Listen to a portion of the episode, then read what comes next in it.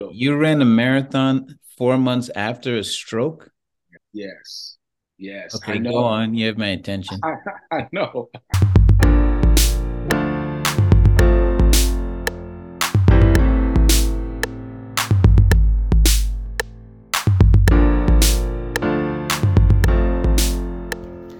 Hey guys, welcome back to the podcast. My guest today is Sekou Rice. Now, Sekou was on a healthy path of living. He stopped drinking, he was eating healthy, running every day, when a sudden stroke just completely changed his life. Now, his recovery consisted of not only learning how to walk and talk and do everything again, but also remembering family members and also remembering the person he was before the stroke. He had to relearn everything. Sekou, though, he managed to turn his recovery into a message of inspiration for others overcoming pain and adversities. Check out Sekou. Good morning, sir. Good morning. I have here with me uh Sekou. Sekou Rice. Sir. Uh, now, where's that from?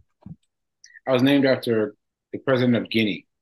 His name was Ahmed Sekou Touré. So anybody you hear who's been named Sekou, Ahmed, Touré.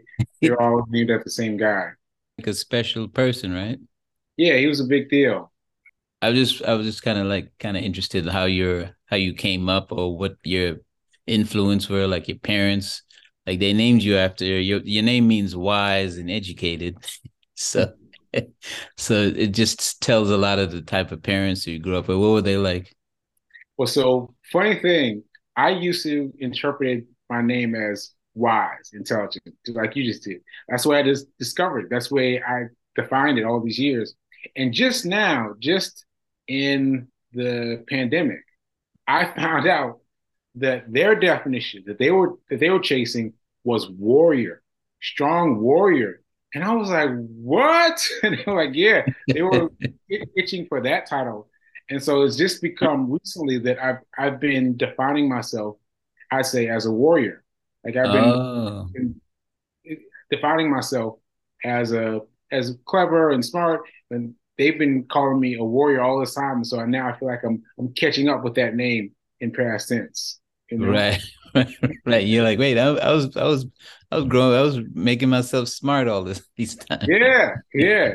It has started me thinking about how do I define my warriorness? Right? Because I'm thinking of things as smart, but then I was thinking, oh, wait, now, if I think about it this way, that, that could be an expression of a warrior. That could be an expression right. of who's standing for himself. And so that has made me feel much more confident calling myself a warrior. It's not something I'm just in the past, what, four years, three or four years, right. I call myself a warrior and, and, and feeling good about how it looks on me. But I had to get there first. Right. And it's very cunning. Part of a lawyer, uh, warrior is a cunning, intelligent person. Exactly. You never think of that, but that that takes a lot of strategic ability, win battles.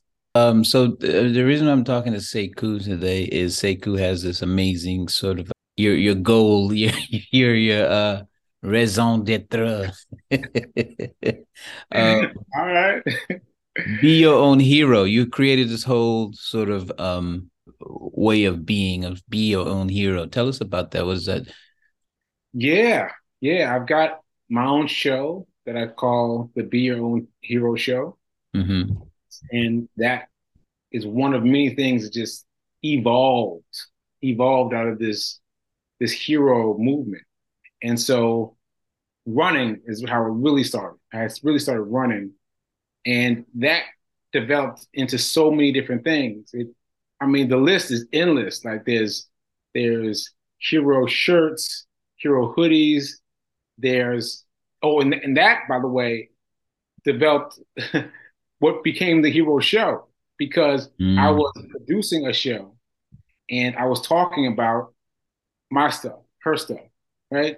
And mm. then that evolved to me giving people updates on the the hoodies because the hoodies are are to be given to the unhoused. So the way it works is you would buy a hoodie for yourself says hero, right? Yeah. I would buy another hoodie from the same set of of of money being paid. I'd buy a second hoodie and go give that to the unhoused. And so people want to know like who have I who have I helped, who have I been, you know, where am I? And so I would talk about what's going on with the hoodie. And that little segment of her show became its own show. It became a 15 minute show, then became a half hour show, then became its own, its own show. And now, pinch me, I, I don't believe this is happening, but now that show is about money. It's about, you know, like what you do with money. And I like you couldn't have told me that I knew anything about money because prior to the pandemic, I knew nothing about money. But now, now because of the pandemic, because of the show, I've been studying. And because I've been studying, I now know a little bit about money, which I'm sharing with the people who, are, who watch the show. So let me see if I get this straight, just so I can uh, clear it up in my head. This hero movement you sort of started, which is a show. They buy a hoodie, and then you buy a hoodie, right? To match them. So, so it's a a buy one get one, buy one get one. So you spend your money, you spend whatever amount it was. I think it was sixty bucks. You you right. buy your hoodie, and then with the uh, with the rest of the money, I would go buy another hoodie, and then I would go out and into these um, encampments and, and, involve myself with the, the unhoused people and, mm-hmm. and, and give them hoodies. And it was really grateful because I saw somebody walking with a hoodie on just recently. Like it's been like years now, right? So right. I just, just recently I was driving down She I was like, oh my goodness, there's a guy walking around wearing my hoodies. And so oh, anything wow.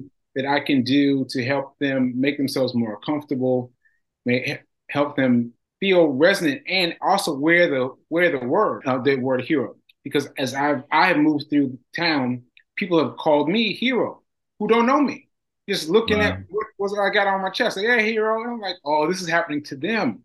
This is happening to them, and raising their spirits in that small way. Wow, that's amazing. So this this shirt, I was gonna ask about what's on the sweatshirt, the hero inside you.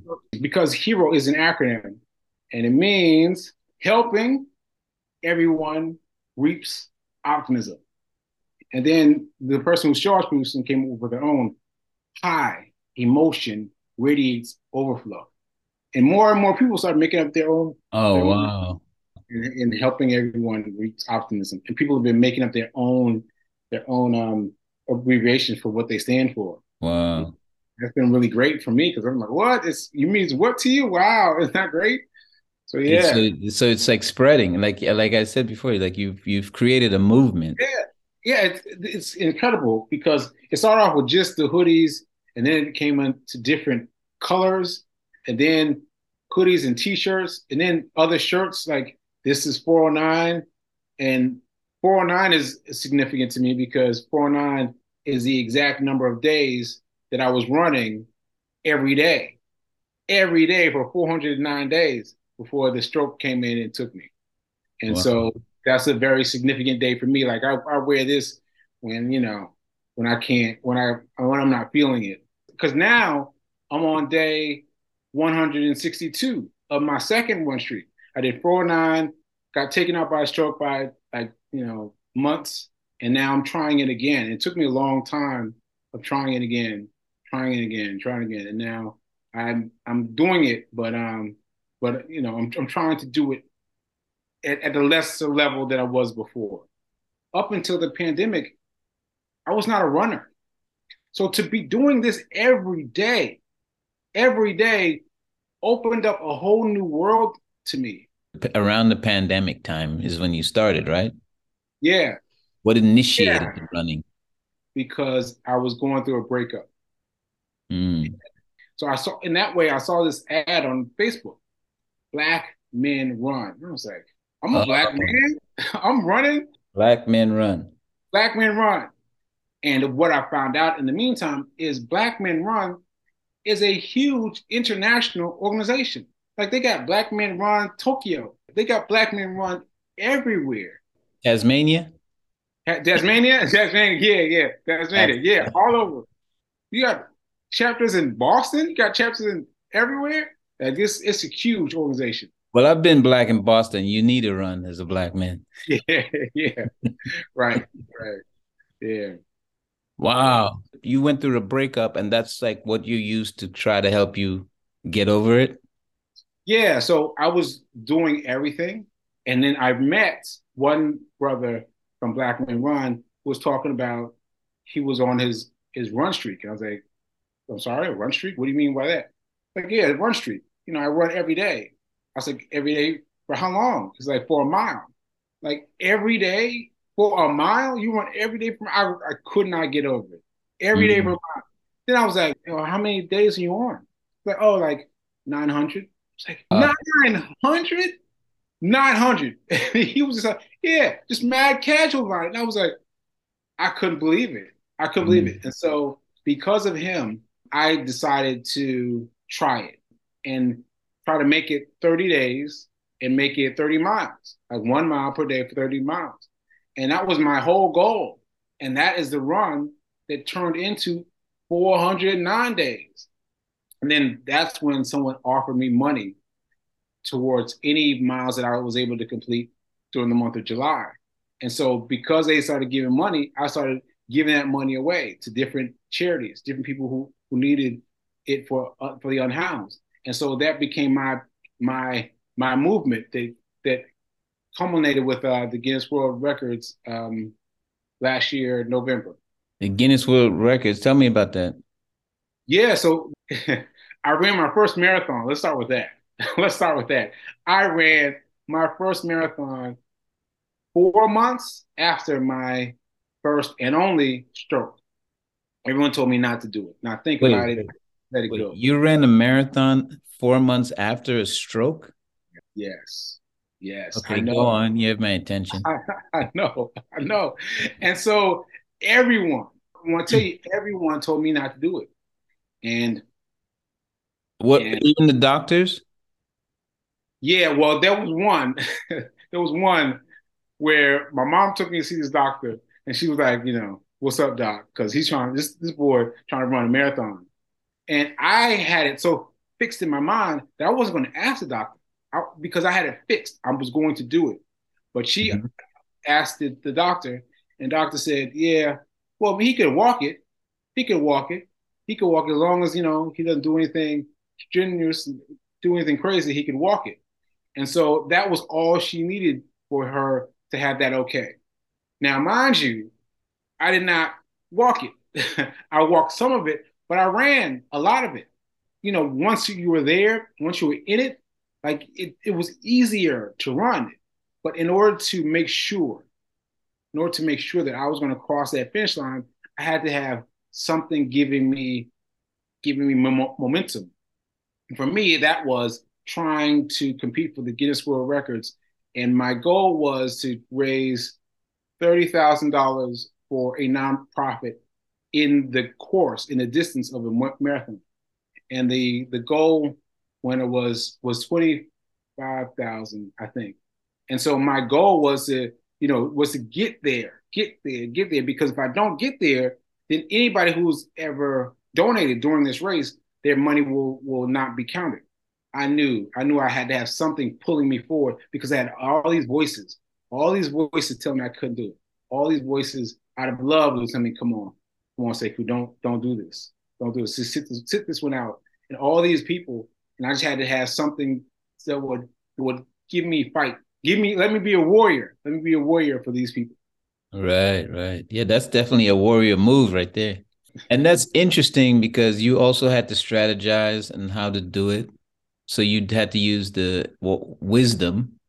You're you're really reshaping what a warrior is in in my mind. Yeah. Yeah. And i found out there are people that will will run along and help you. Like they will help you run the marathon. There's these people that have volunteered to do that for people who have situations like mine. I try to keep my my my eyes on one to mm-hmm. kind of keep my pace with that person just to know but just knowing that there were people out there helping people like me who might get stuck was a great, great benefit to me. Just just knowing that. Yeah, know? that's amazing. So how did you do uh, as far as Guinness Book? Yeah, I did. Uh, I did six hours and fifty-seven minutes. I think I did uh-huh. six. So I I cracked the the seven-hour cloud. I, I I cracked that, and I understand that that was good. I was like, was it because I was walking a lot? I was run, I'd walk, I'd run, I'd walk, and really, really, I started I started walking. Let me be clear. I started walking because I was getting text messages from people who were watching the counter go up. They're like, yo, well, you gotta slow down because the, the counter's going up high. And I was like, oh man, all right, let me slow down a little bit.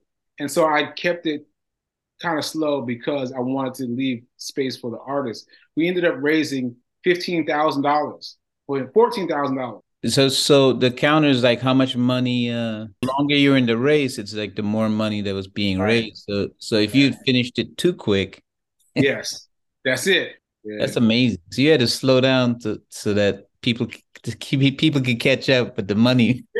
yeah. Meanwhile, it was t- it was terrible trying to slow down. So this was one other thing that people who don't run will find it hard to understand. But when you run for a long distance, your body gets in some kind of flow of movement mm. at a certain mm. certain pace. And then when you slow it down, your body's like, yo, what we doing? what we doing? Let's right. go. Yeah. And so walking, walking for me became very, very, very difficult. It became very, very difficult. Oh wow. So not only you running a marathon four months after you've had a stroke, four months after stroke, you're running a marathon, right? And you were too fast, so you yeah. had to slow down. yeah, man. Yeah, man.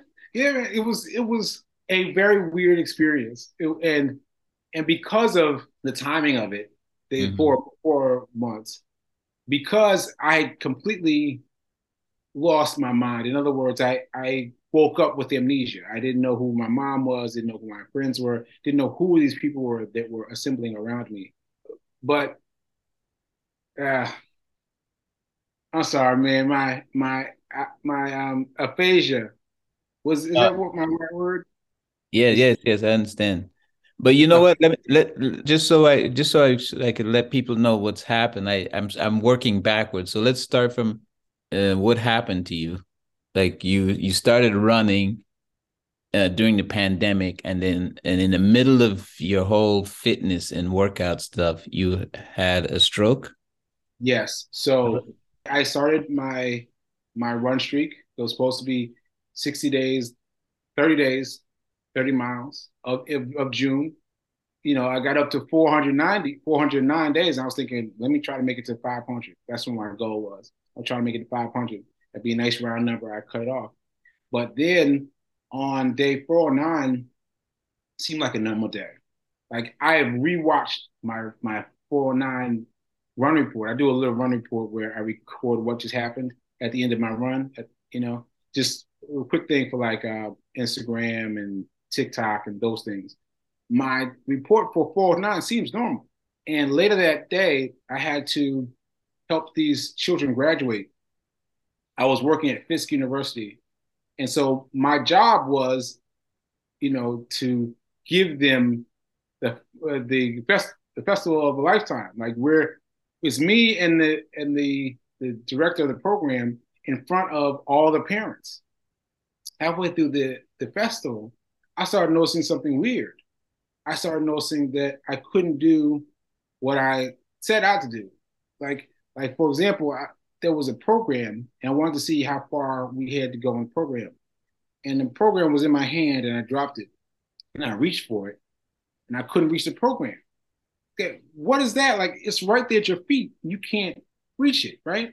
And and I couldn't get it. I kept reaching, I couldn't get it, and that was happening.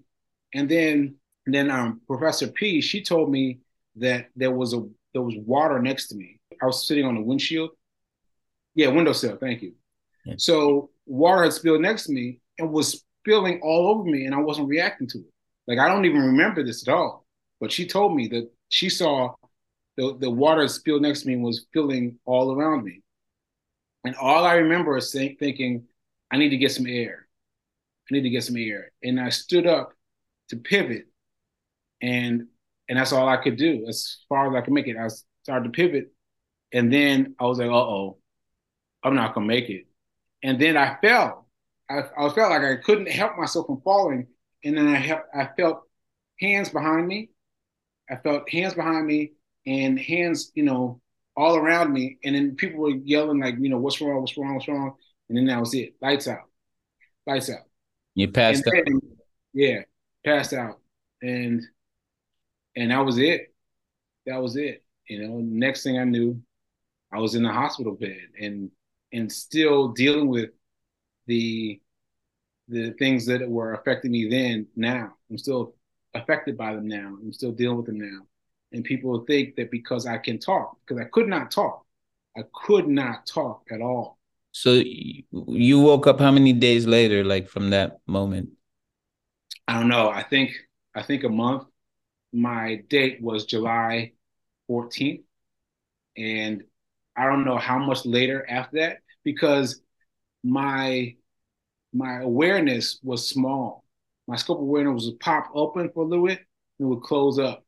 Pop open for a little bit, close up. So I, I would see, you know, people and then I would close up. And then I'd pop open, I'd see, you know, um, I'd see that I was in one hospital, then I was in, I see, could see that I was in a different hospital. You know, I saw different things like that. You're in and out of consciousness scope. Yes. Wow. Yeah. For like a over like a month or so, right? I think more than that, to be honest with you, because my awareness of who people are, who people were, was the slowest to come. Like people were coming to spend their time around me, but I didn't know who they were. I didn't know who this woman that seemed like a motherly person was. She was my mom. I didn't know who this guy who was my friend was, who was my friend from college. Like I didn't know who these people were. And it took me the longest time before I recognized those people. And then I started calling them by the wrong names. Like everything in my head is screwy. And and I say it's still screwy because it's still still screwy. And they call it aphasia, which is a language disorder that that affects people's ability to communicate. But that's what it is. Like there's still things loose in my in my skull, like a little bit weird, you know. Right, right, right. Your your point of reference and all that stuff, you have to relearn all that stuff, right? Yeah, yeah, and and people and people will will, will forget. You know, people will forget because I can communicate as as well as I can communicate via this show, right? Mhm. But but because of that, they will think that there's something else that they got to take for granted that I can do, and now I'm like, no, I can't. I can't do that. Things that were easy for me, like like let's say cell phone usage, like cell phone usage. Like Yeah. have when I got my cell phone back, I just stared at it like it was a like it was a snake or something, and I'll see it ringing, and I would be scared to answer that. Like, can you imagine? Can you imagine like being yourself now and being scared to answer your phone? Like I was really scared of it, and so that type of of learning, it's like a it's like being in a child's mindset again, being a full grown person, being in a child sized mind and trying to get the two to match up. Right, right, right.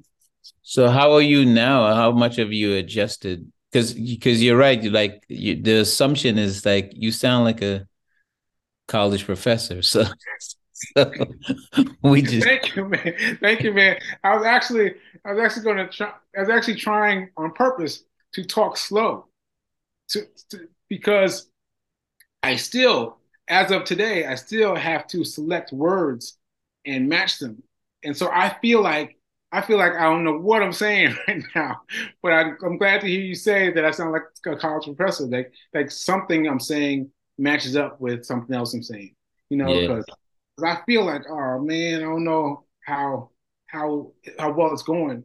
So I so I'll tell you that it's going it's going much more difficult than I would think because you would expect it like this this point like everything would be back normal and Mhm. it's not it's not and the things that that are invisible are the things that are going the slowest like someone will say i'm just gonna i'll just email you the link right easy easy Right. and i'm like shoot email me the link. Okay, wait a minute now. Wait a minute now. Where does where's the link go? Where's the link go? And I gotta think about it. Where's the link go? And even mm. now, my email is jacked up because I can't figure out how to unjack it up from from GoDaddy. Like like right after I went dark, GoDaddy changed something, and I I still haven't figured it out. It's like it's 10 and a half months, right? And so so there's so many things that that are are uh we take for granted. You mean? Yes, yes. So many things that people take for granted, but things that that I need explanations for, you would think would be the easiest thing, the easiest mm-hmm. things, but but I just don't understand them. I just don't understand them. You know. Yes, because it's like it's a process of uh, rebuilding back your association with things. Yes, yes, yes, and my memories, my memories are still being constructed. Imagine that. Imagine mm-hmm. that. Imagine being X number of years old and then having to rebuild memories. Like just just yesterday, we were talking about something. Me and Pete King were talking about something, and then I was like, "Huh, I remember that now." But I hadn't had any memory of it until she brought it up. Like right. so, it was about a about a, a podcast, and I was like, "Oh, I remember that." I remember, and then I talked about it, and opened this whole portal of knowledge, right? But but it wasn't there until we spoke about it. You know? Oh, yeah. So all your old memories are like new memories. Yeah. You're yeah. rediscovering then, them. Yes. Yes. I'm rediscovering them. And, and sometimes people give me too much of one situation. They'd be like, yeah, and this happened, this happened, this happened, this happened. And I'm just like, because it's like opening too many, too many filters at once. And I'm like, okay, okay, okay, right. stop. Because it's like too much information. And and so that's that's troubling too, because people expect you to access memories the way they we all access memories. You remember that.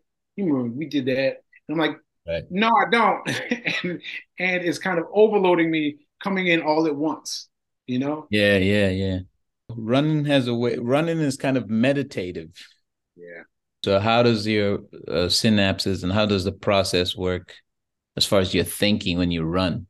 Yeah, that's a great question. And I don't know if I can answer it. I don't know if I can answer it. What has happened is that I decided that I wanted to to do a run streak again because I had to learn, I had to learn that I had previously done a run streak of 409 days. Now I, I phrase it that way because I did not know that I had previously done a run streak of 409 days. I was like, what? I did what?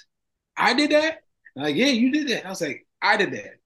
You know, and so so I had to learn that. And I was like, well, let me try to do it again. And then once I started doing it, I was like, oh, this is stupid. this this is crazy. I got I gotta let this go. Because I had to learn again. I had to learn again the the the spaces in my brain, the spaces in my movements, spaces within me, how they show up and how they work themselves out. Had to learn that again because they were in that part of my memory that that shunned it away. Right. So I gotta relearn it. And then when I got there, I was like, oh wow, this is great. But mm-hmm. but it's hard work still to get yourself off the sofa to get out the store and go out there and do it, even though I know now oh. that it'll make me feel better. I know, right? But I got to get out there and come on, kick myself to, to do so it. So you had to relearn tenacity. Yes. Yes. The tenacity that got you to do it in the first place. You're like, I I had that kind of tenacity. Well, shit. Yeah. Let me try it again. Yeah. And that applies to everything. Like people don't understand that I did not remember that I had a show. No, I had a show for for years because of years of the the the pandemic, right? Pandemic. Mm-hmm. But I did not know. So I'm sitting around the house right after, you know, when I finally got out of the hospital. I'm sitting around the house, and mom starts watching me on TV, and I was like, "Yo, what am I doing up there?" And she was like, "You got a show," and I was like, "I got a show." I got a show. And so then I had to like completely refigure my thoughts about, okay, I've got to be someone who has a show. I have to be somebody who can have a show. And so that that was a wow. hard hard way to go. Like to go from from nothing to be like, all right, I'm gonna go ahead and do the show. And you know, because I don't feel like I'm ready yet to do the show yet. And yet I'm doing it because, well, I was doing the show before. I must be able to do the show now. Like that. That's that's amazing because you're learning about who you are again from watching video footage. Mm-hmm. Mm-hmm. I can't even imagine how that must feel. Yeah, yeah, it's it's nuts. it's nuts. It's crazy.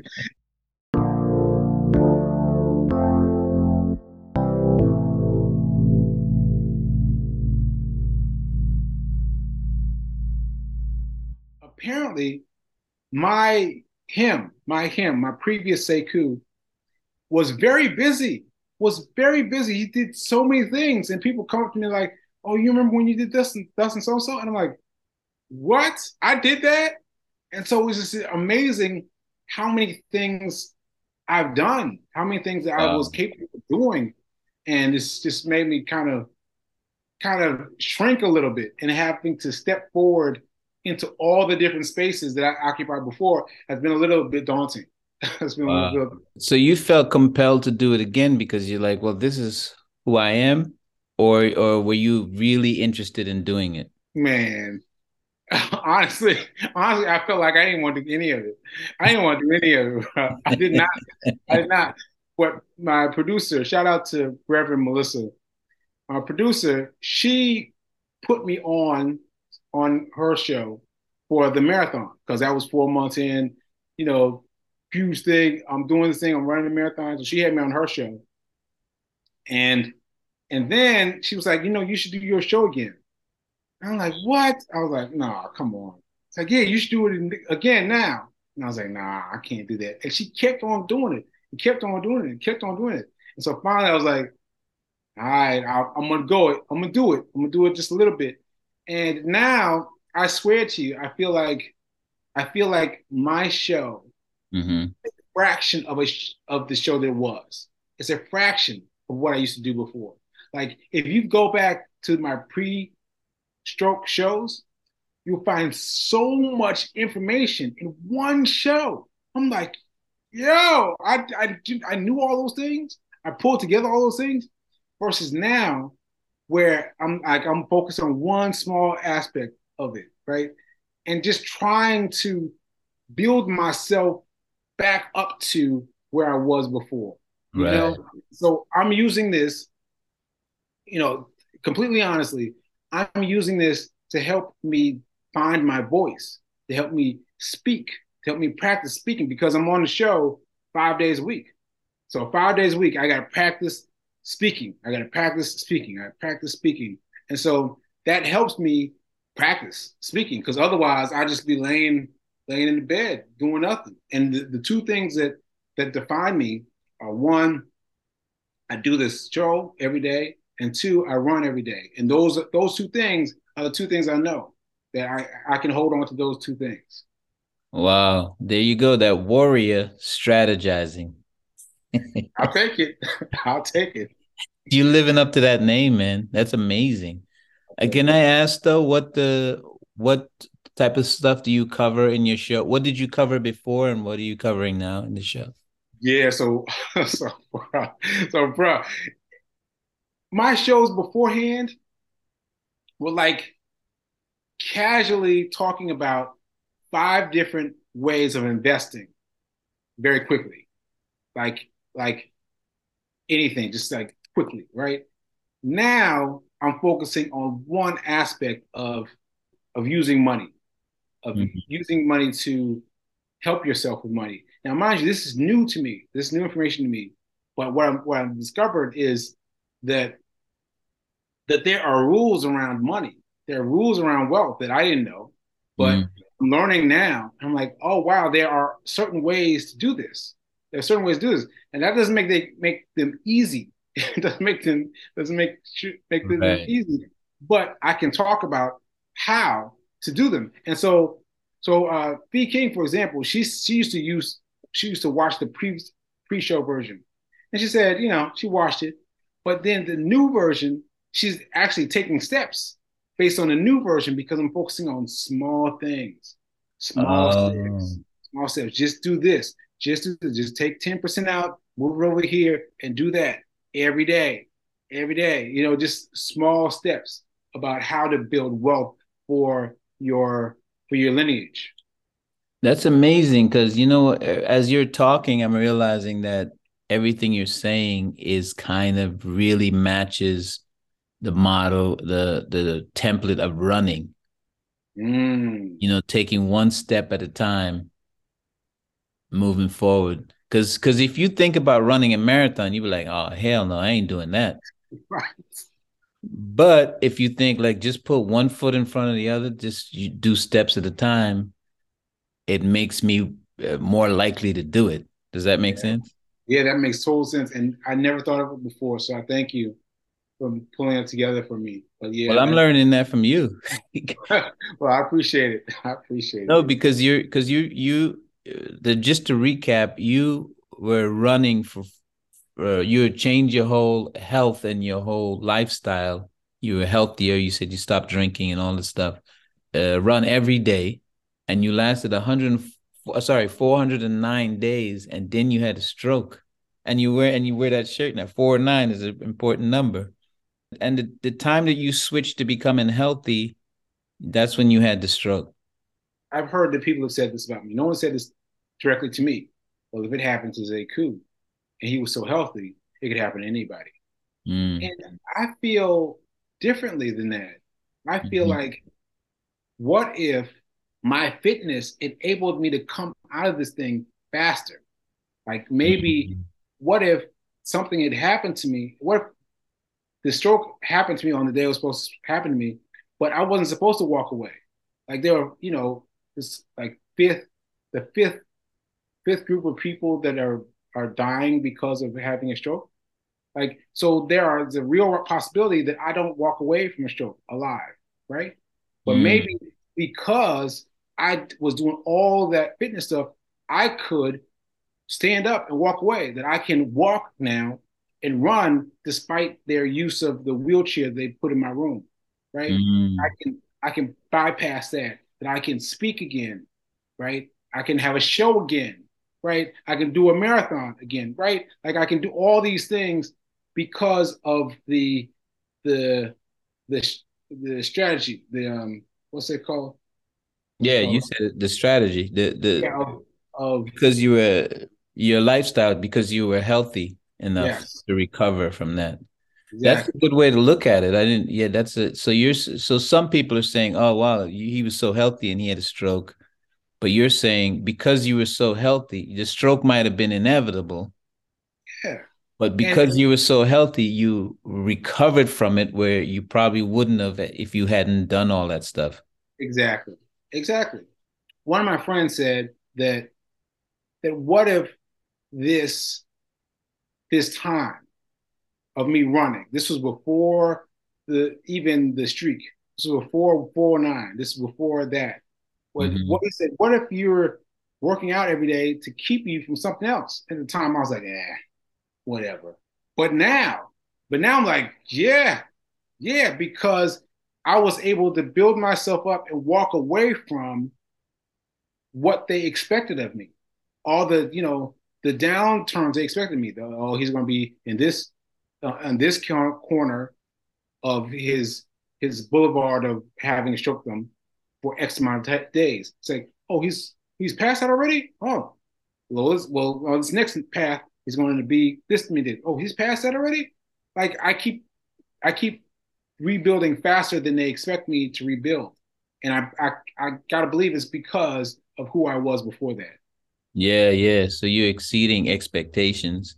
Exactly as far as like wow that's amazing this is crazy because uh as you're saying this stuff i realize that you're uh your whole being able to to go for four or nine days and your recovery from the stroke is like there's a lesson in there for us as far as how to overcome obstacles mm. also claiming who you are because mm. that was sort of taken away from you through memory loss right? So now you get to who you are is an invention like who you get to invent who you are. Right. Not society right. not anybody. Yeah. Yeah. And it's interesting that i got i get to choose because of this weird stage bump it's this weird bump of, of my life like everything's quiet right like every once in a while somebody might reach out but pretty much it's quiet right and it's giving me time to ascertain what things I did and what things I will continue to do. Because the me that was before, I mean, he was burning the candle, like he was doing a lot of things. And I feel like I'm trying to focus on one thing and push that through and mm. see where that takes. And that that includes be, becoming an author, which so so my my book that is it's released this month, but it what's it called? Um, see, this is this is one of the things where aphasia gets in my way. Let me get get my title right. Hack your pain now. Hack your pain now. Hack your pain. Hack your pain now. And ironically, I didn't write it now. Like if you've been paying attention, like everybody, like everybody, right? I start talking about this book and start thinking about, oh, you just wrote this. Like, no, no, I cannot. I don't have the the mental things to able to be able to write now, which is hard for a writer. It's hard.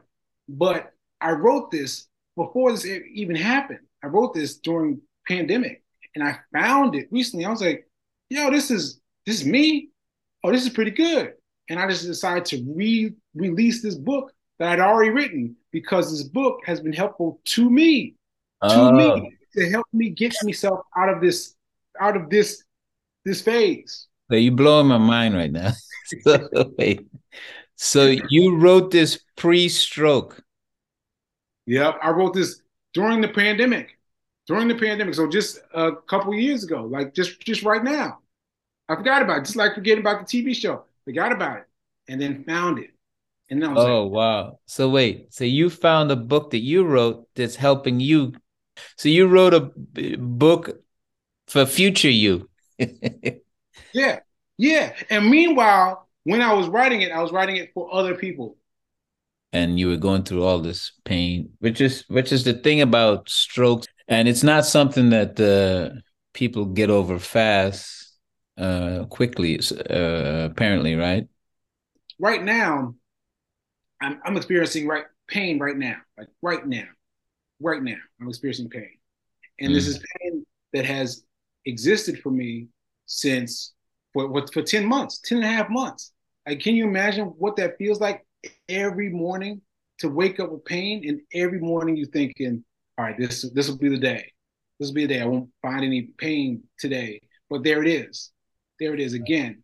And so I've got to focus on my story and and get past my story. I believe that what I said before, that my ability to to credit who I was, who I was becoming, that I who I was able to be in terms of in terms of not drinking, in terms of working out every day, in terms of all the things have made my my plot, my my stroke much better than it would normally. I believe yeah. that. Yeah, yeah. Be your lifestyle habits Yes. And all the things you've wow. I want to it's it's hack your pain. I want to talk about your book for a second because I want people to get it. okay, thank you. So thank the, you. The book is Hack Your Pain. Hack your pain. Hack my pain now. Hack my pain. pain now. Yes, hack my pain now. And the only thing that I added that I can add as as someone with a stroke who added I added one word. I added now. That's it. Hack your pain now. I added yeah. the now. That's it. All everything was written beforehand. Mm-hmm. And and so yes, the the book is is an ebook. It's available right now on Amazon. It's available already. So people can order it, sekouwrites.com. and just go to charitable. And that's S E K O U. And Writes W R I T E S. That's right. Um, SekouWrites.com. What do, what are you hoping people get out of this book? I'm hoping that someone says that this is exactly what they needed. There's one person to say that this is exactly what they needed because the book is structured in a way that there's 10 commandments and the commandments are short. And the commandments about hit you hard, hit you hard. Like this is what you need to do to get your life in gear, go. You know? Mm-hmm. And and like really just just to get it and and reframe their lives quickly. I'll, I'll be that'll be a great gift. Yeah. It's funny because you talk about your self pre-stroke as as if it was a different person altogether.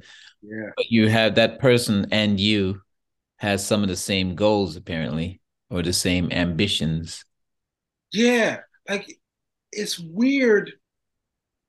It's weird discovering everything.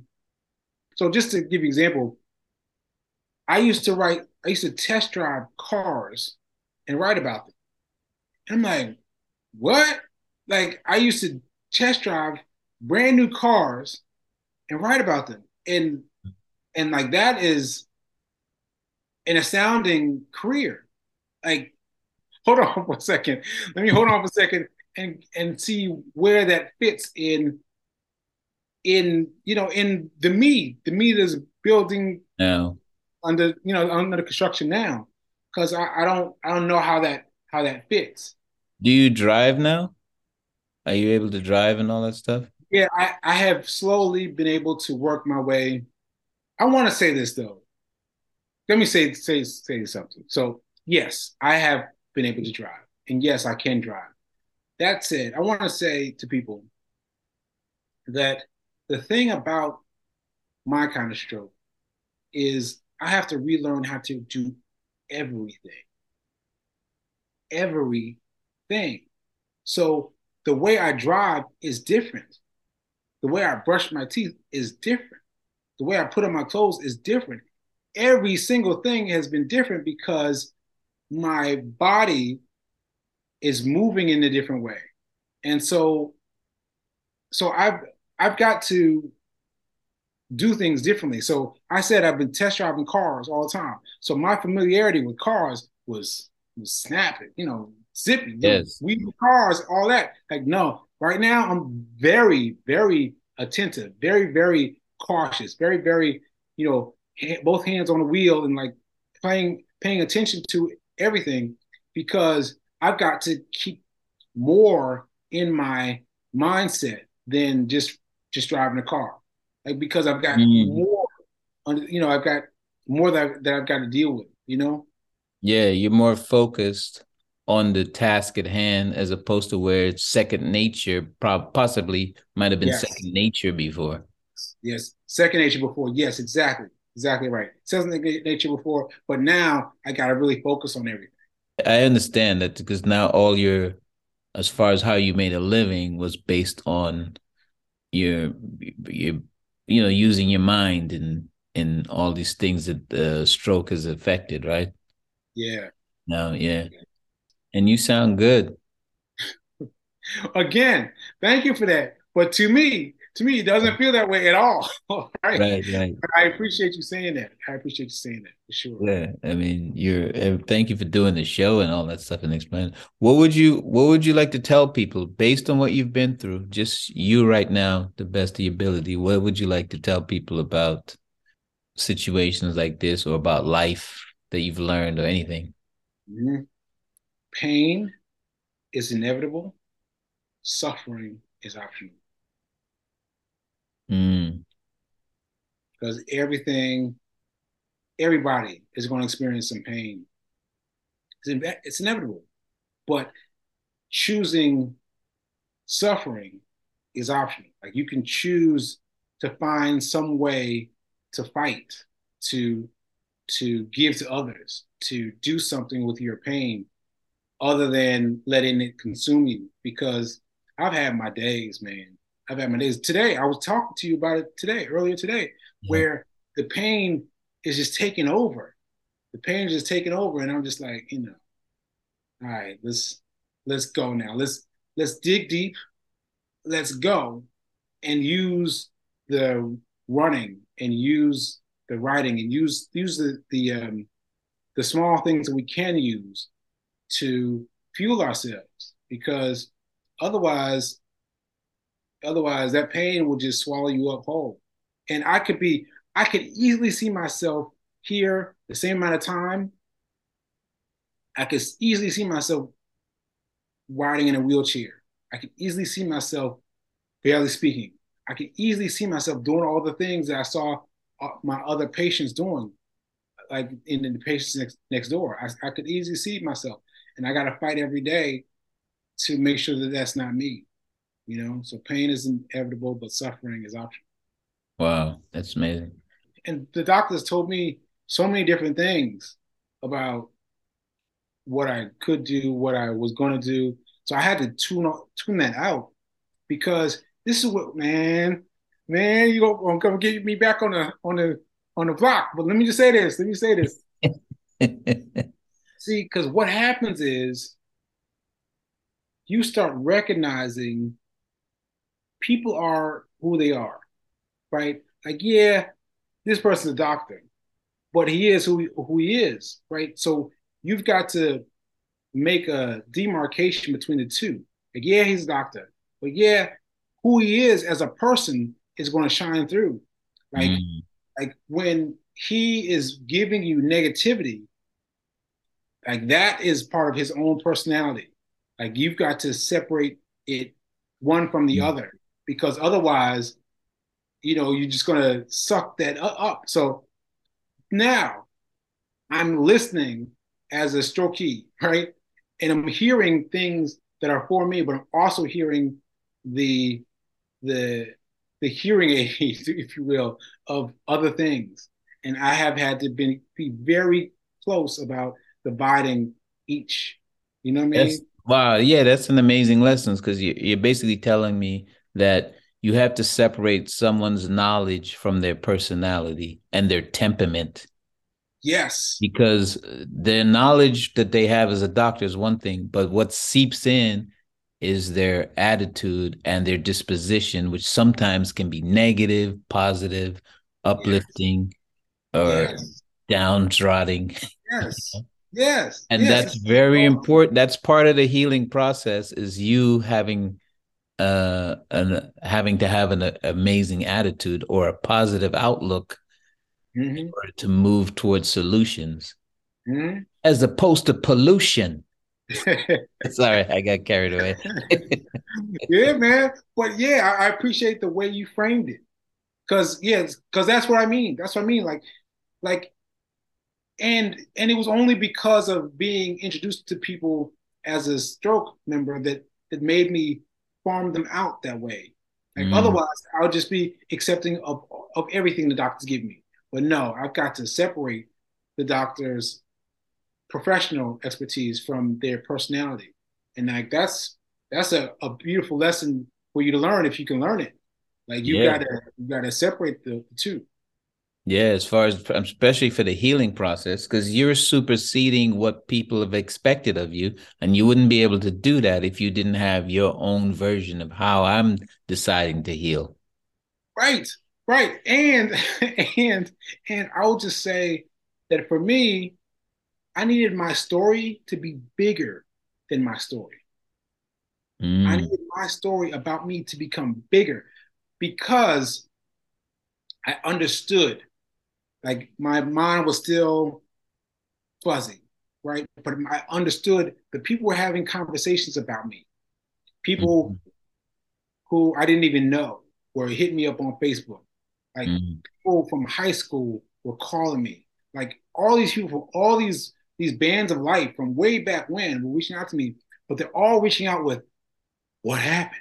Like they're all reaching out with various versions of what happened. And I needed something else to give them and my something else turned out to be the marathon. Like, oh, I wanted to change the course of their conversation. Like, oh, you heard so such and such Sekou happened to Sekou, he got strokes. Like, yeah, man, but I hear he's running a marathon, so he good. You know what I mean? Like that right. changed the conversation. And it worked because I ran into people, my mom's church, who I didn't even know. Let me emphasize that. I did not even know. Did not even know. Were coming up to me and talking about, oh, I was telling your mom not to let you run, but you did it. You ran. That's incredible. And I can tell how often that story went around to other people just by how she told mm. it to mm. me.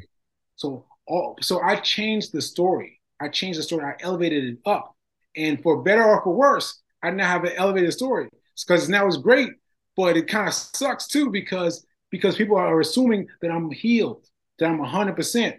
And I'm, you know, I'm pushing 80 some days. You know, some days I'm pushing 50. Like, you know, I'm still hurting, but I'm I'm further ahead than I would have been if I hadn't changed the story. Wow. So that's really cool because you're telling me that, you know, because a lot of times when people do marathons and stuff like that, we think like they're just on top of the world. But you're basically telling me that you're still feeling the pain and you're still overcoming these things, but you're you're participating in it. You're moving forward anyway. Yes. Yes. I felt I felt pain uh about mile I'd say six out of 26 miles. Right. And I was like, whoa, whoa, it's going to be rough. But thankfully, there were people that, who came out to support me, or people who were yelling my name, some people who came out and walked with me for a little bit. Somebody came out and interviewed me um, about what I was doing. And I, mm. you know, I, I talked as best I could through that interview. For me, it was hard it was hard work for sure. Well, it's like it's like a metaphor for life, you know. Like you you get involved, you participate, you make the attempt, and along the way, there's people there to help you. Absolutely. You know, you'll be surprised who comes out of the woodworks or the crowd in your case. Yeah. and yeah. and help you get through. When you go through a stroke or something like that, like something like well, what you've gone through, what do you want to tell people as far as the best way to assist you or the best way to help because a lot of times people try to like you said try to repeat your story back to you and that doesn't help man the best thing best thing the best thing is to ask why we're doing what we're doing people assume like and you're used to assume right mm. but for example my hair was crazy. My hair was crazy. I, you know, my Wolfman hair was all out here, all the different lengths, and my hair was connected. I didn't even know that I could have a goatee. I never had one before. I never let my hair grow that long before. I have one now, but because my hair was so big, and you like your beard? Yeah, my goatee. Right, right, right, right. You said, but you said your hair. Oh yeah, all everywhere. Crazy everywhere. beard. Crazy beard, everything. Yeah. yeah. Go back and look at some of the early photos. Cause I, I was I was feeling it. I was, you know, I was caught up. Mm-hmm. And the thing was, everyone wanted to tell me to cut my hair, right? Everybody wanted to tell me to cut my hair. But no one, no one asked me why I didn't cut my hair. Right? Because you just assume. You just assume, right? You know, man just just hasn't got around to it. He hasn't thought about it yet. But if you ask me, if you ask me, I will tell you that the right hand side of my body hurts. The right hand side of my head hurts. And thus far, when I touch it like this, it hurts. And so I'm worried about the the, the pressure of the finger, the, the, the nails is going to have on the side of my head. It's going to uh, hurt. And so I'm trying to wait as long as I can. I'm touching every day every day. It's touching every day. So I'm waiting as long as I can before I get the, the razors. And the, the farthest I could wait was the day before the marathon. I had to get through it for the marathon, and it hurt. I, I told the dentist the, the, the barber was happening. He said, "All right, I'm I'm trying to work with you," and it hurts, man. It hurt when he put that the the razors on the side of my head. Oh my god! Like I I just remember I was holding my seat and just just grinding through it, grinding through it. And ever since then, it gets maybe like 1% better. I got my hair cut yesterday. It still hurt. It still hurt, but it's like maybe you know, 1% better, you know, a little bit better. But, but imagine if instead of trying to force me to get a haircut, you simply asked me, why don't you get a haircut? And I would have told you all these things, all these things hey. about my, my, my, my aphasia and how, how much it's affecting me. And you would, you know, but for for a thousand things, for a thousand things, I have to do everything different, literally everything different. And so if you ask me how I, why I do that differently, I'll tell you because there's going to be a reason. I think the biggest thing that people can do that want to get involved is to ask, be willing to ask, why are you doing it this way? I notice you do it this way. Why are you doing it that way? You know? Wow, yeah. That's a good lesson as far as how to help or how to assist people because especially since the aphasia you have but i would actually let people know that aphasia is like a uh, a disorder that affects how you communicate sometimes it can affect speech or how you write and so you're oh it, to me it sounds to be honest to me you, you sound great like you sound like some teachers i've had Yeah, bro. I, I again, I greatly appreciate what I said to myself at the beginning. At the beginning, I was sitting there thinking, talk slow, talk slow, talk slow, to give myself enough time to find everything and, and the process. Yeah, it, yeah. How how is your personality now as opposed to then? Is your personality? Are you the same personality? as before, or? Uh, I mean, I mean, you hit the mother load here because my core personality is different than who, who I was before, and and my understanding of myself have has moved in phases, right? So I kept expecting to become him again become this old same old Sekou again. But what's happening is the further I get into my new shape, the more the more different I appear to be. And it's it's very strange to me. It's it's very strange. It's it's like it's like there's somebody in the kitchen making up making up the Sekou souffle and then make it the same so play that oh you know what? I think we're gonna scratch everything. We're gonna make it we're gonna make it completely different. And I'm like wow like I'm recognizing these things I've done before but my current self doesn't doesn't really fixate on those things right? It's, uh, it's like it's hard for me to explain no, no, it sounds like you're saying like you're watching what your former self did, but you don't identify with everything. Yes, yes, and but you're identifying with other things as well. Yeah, yeah. I, I'm a, I'm yes, I am. Certain things of myself, I'm, I'm pulling out, and certain things, I'm like, wow, that's amazing, but I don't know if I have time for. And there's other things I'm like, I don't know how I did that. I don't know if I could ever do that again. And you know. Yeah. And it sounds like it's not just the aphasia, it's the um like you're literally reinventing yourself. Yeah. Yeah. And being surprised by what happens along the way. Like, oh, this is interesting. Let's see where this goes. Oh, mm-hmm. this is, let's see where this goes. And I thought, now I'm I am an author times five or or six novels, right? So I've got he he has lots of lots of books published, right? And so I thought when I clicked now, it'd be the same thing. But no, no, when I clicked publish, I felt all these feelings for the first time. Oh, I'm an author. And I felt it like for the first time, like even though I must have had this experience before with these previous iterations. I don't feel that, but I feel it since then. I feel it since my stroke.